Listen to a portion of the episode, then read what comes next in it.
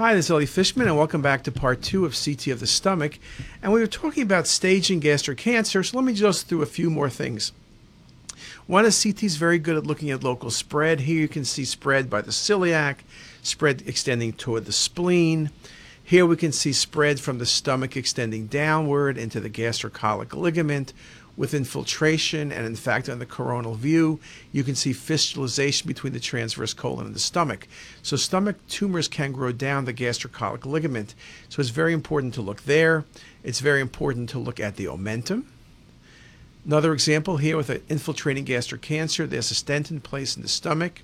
You can see that the tumor is growing outside toward the pancreas. You can see it's growing toward the colon. As we scan further downward, it's growing toward the right lower quadrant. There's ascites present.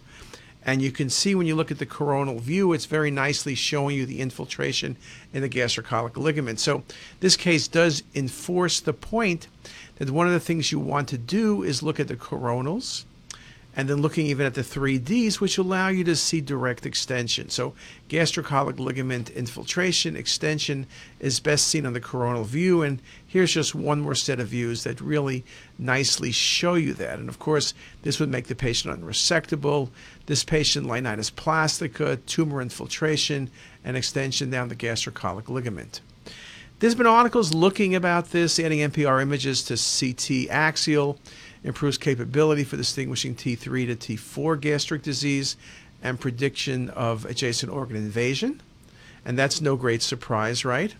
Combination of transverse CT and MPR is more accurate than transverse CT slices alone. But this is something we've always said, and again, the images I showed you a few moments ago make that point very nicely. The preoperative prediction of T4 tumors is of particular importance in determining resectability and the extent of surgery. Researchers in some studies reported that the combined resection of invaded organs increased mortality and morbidity without overall survival gain.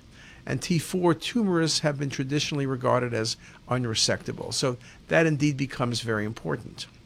When we're staging gastric cancer, we look at the stomach, obviously. We look at the nodes. Here you can see celiac nodes.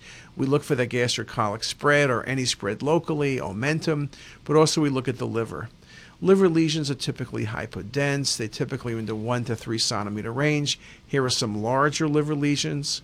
You can see nicely here the sagittal view showing the bulky tumor, the adenopathy, as well as liver metastasis. We talk about infiltration, a linitis plastica type appearance. We often think about that in metastasis like breast cancer, but you can see it here very nicely as well with infiltration of the stomach, ascites, and carcinomatosis, nicely seen. Or we can see something I mentioned before about a lot of food in the stomach. There's a transition point in the antrum of the stomach. There's infiltration. That's a bulky or infiltrating adenocarcinoma. And when you look a little bit lower, you see the carcinomatosis on the omentum and the mesentery and the ascites present. And you can see that again on these images where the tumor spread. You see the thickening in the antrum, the increased enhancement, and then very nicely the carcinomatosis. So when we're looking at gastric cancer, we're looking at spread of disease. Now you can see most of what I've spoken to you about in the last few minutes is local spread and then we could have distant spread, and that could be the bone, it could be the lung, but it could be the ovary. We talk about Krukenberg tumors. We talk about sometimes ovarian can metastasize to stomach, but stomach mets to ovary is very classic, and Krukenberg tumors, which can be seen in many GI malignancies, nicely shown in this example. Now, when you think about gastric cancer and the pitfalls, even with good technique, small flat lesions can be missed accurate definition of depth of invasion may be difficult, particularly if you're uh, doing CT after the patient has had a biopsy, where you would tend to overcall spread of disease. And again, nodal involvement is difficult to call. Now remember, we typically say 10 to 15 millimeters is where nodes become abnormal, but with gastric cancer and esophageal cancer and the gastrohepatic ligament, we basically say anything above 6 millimeters is going to be positive. When you think about gastric cancer, there are other things, both malignant and non malignant, which can be confused. From lymphoma and GIST and metastasis, which we'll cover in a few moments, to some benign things like gastritis and H. pylori infection. So we'll talk about those. One thing I mentioned a moment ago is when you have a biopsy, you want to be careful not to call extension beyond the stomach.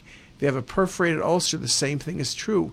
With an ulcer perforation, you see stranding in the fat around the stomach, and there's a tendency to overcall the extent of disease by assuming the patient has spread. Ulceration, perforation, and biopsy can all confuse you and lead to overcalling disease, and you can see that here as well in these few images.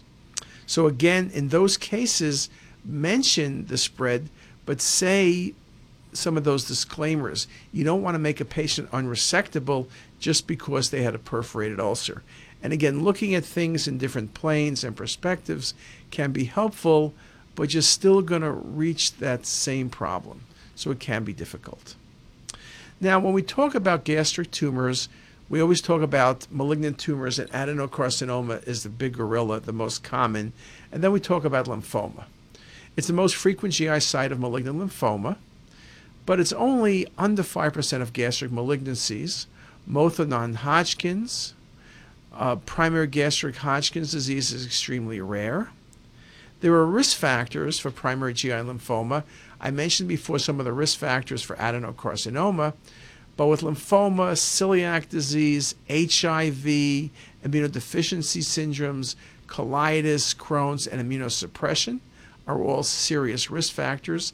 Patients with celiac disease have a 200 fold increased risk of developing lymphoma, particularly T cell lymphoma. So, again, there's certain things you need to be thinking about. More than 90% of cases of MALT lymphoma are associated with H. pylori infection.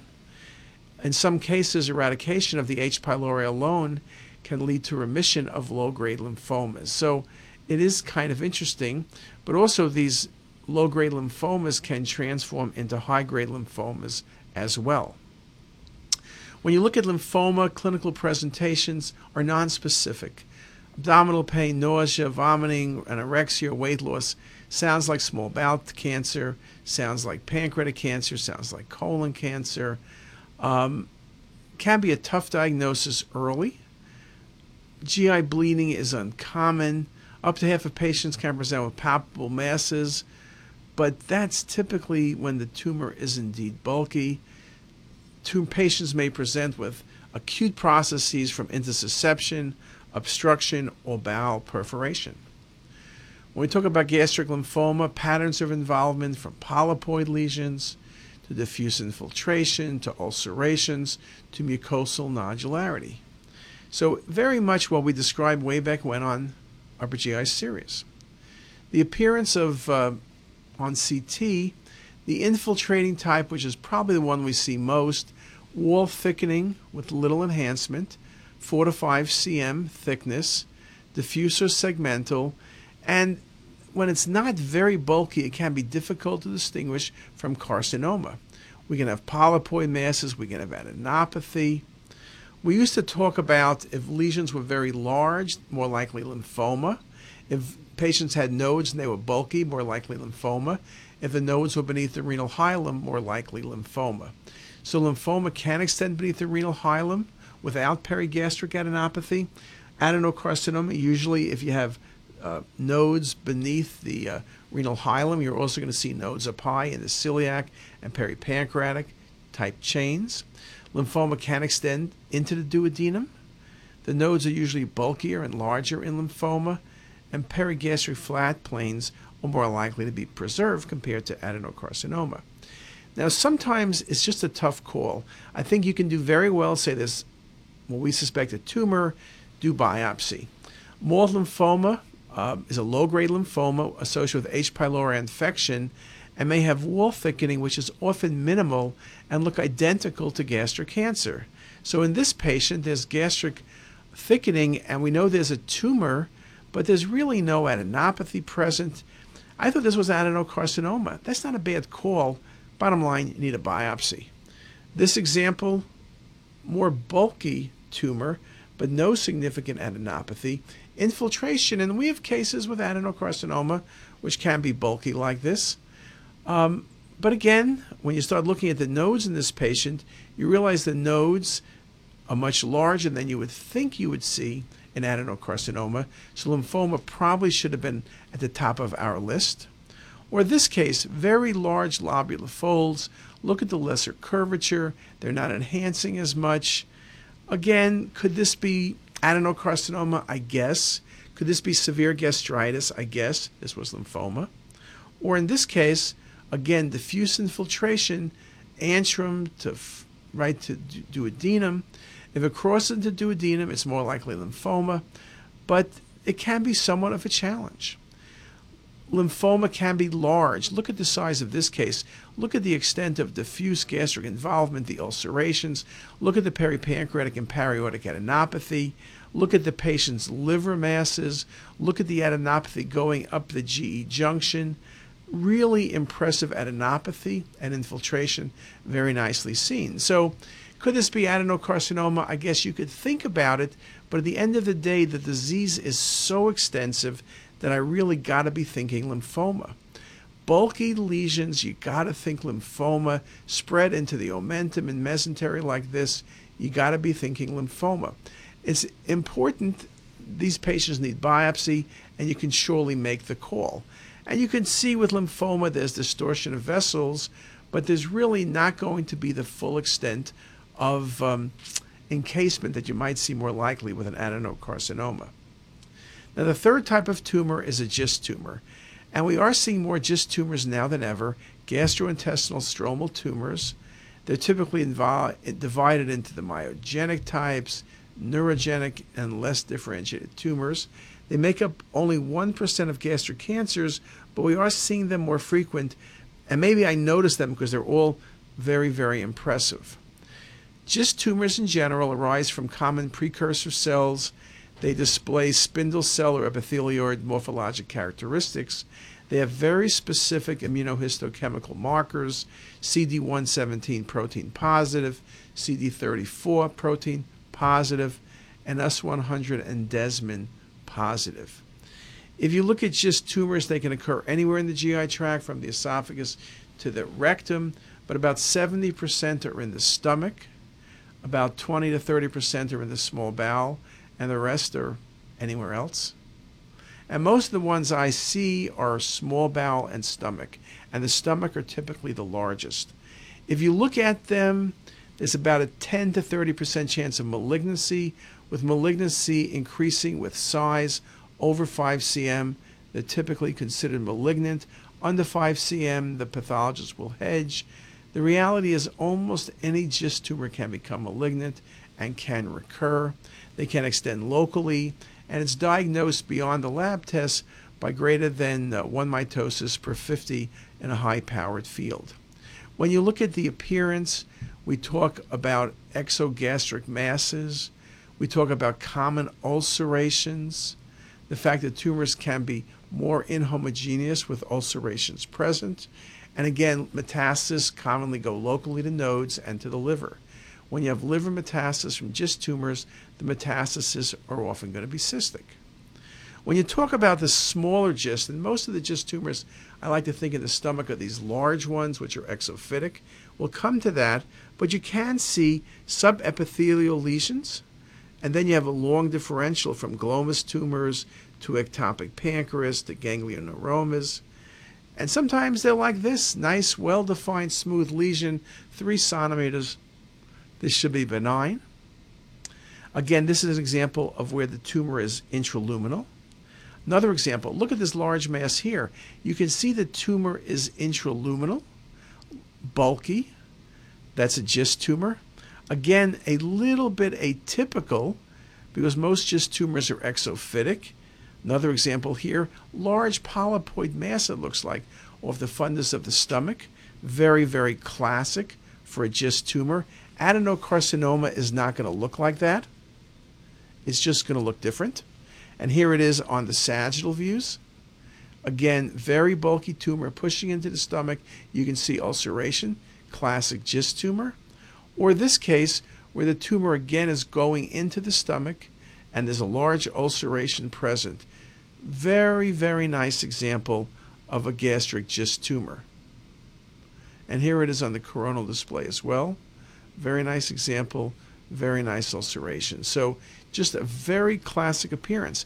Now, sometimes these exophytic GIST tumors we'll see are going to be so large that it's hard to tell where they originate. Sometimes it's easy. Here's an exophytic GIST tumor, but it's relatively small, 4 cm or so. Classic appearance. There's nothing else. Here it is in the coronal view. Classic appearance. Here it is in the 3D view. Classic appearance. But then we go from there and we say, whoa, look at this GIST tumor.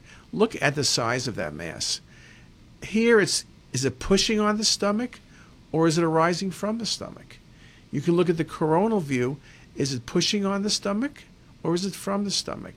I think it can be a challenge at times when you've seen a lot of them, you kind of get used to the appearance. But if you haven't seen a lot, it can be very difficult. You talk about perigastric lesions, you talk about sarcomas. This is a GIST tumor. Another example look at the size of this tumor. Just indeed very, very impressive how large the patient's tumor is. Again, it's mainly exophytic. Very, very nice example. And you can see when you look at the coronals and the volume rendered views, look how large this lesion can be. So it is somewhat of a classic diagnosis. When you see GIST tumors, there's really not a whole lot of trick as to what uh, these tumors are indeed. You know, I see someone saying that it's getting a bit late. Why don't we stop there? I was going to continue on GIST tumors, and I will, because I'm going to talk about some of the important decisions in terms of medical management. So why don't we start at GIST tumors in part three of the stomach, and let's come back. Why don't you take a 15 minute break? Uh, we, are serving uh, hot chocolate and cookies outside, and then we'll see you right back here. Bye.